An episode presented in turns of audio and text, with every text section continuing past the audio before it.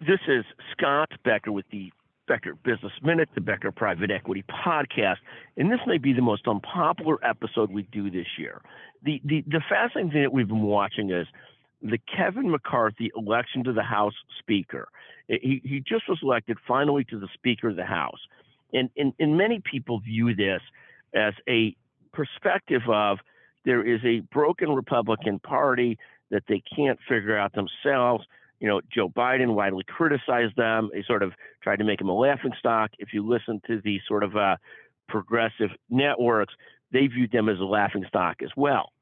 And, and, and here is the only contrast that I would say. And again, you have to remember that my own perspective is one is of a deficit hawk.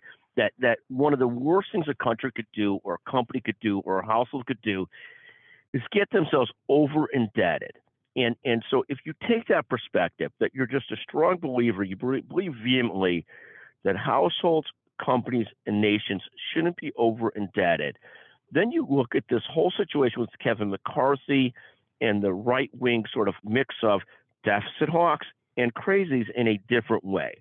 In some ways, you look at the people on the right right wing that are trying to hold Kevin McCarthy up by saying we won't vote for you unless you'll control spending some of us view that as a, as a, actually a, a positive that somebody in America, even if it's the craziest of the crazies, and no offense to them, has the discipline to put their foot down on spending.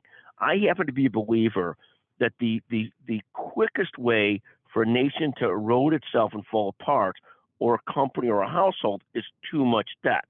I believe the United States, in going from about $8 trillion in debt to $32 trillion in debt over the last decade, has really moved itself to become much more fragile.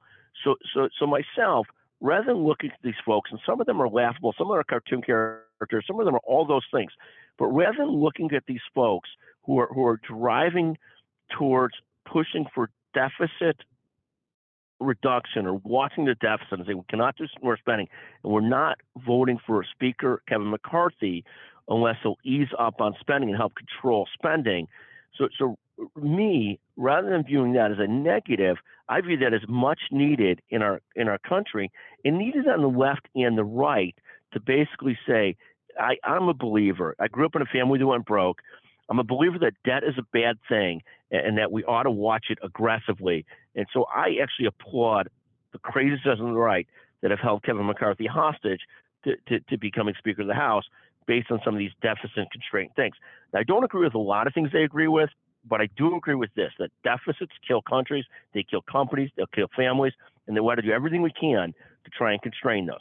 Thank you for listening to the Becker Private Equity and Business Podcast, the Becker Business Minute. Hope we didn't offend anybody too much. Thank you very much.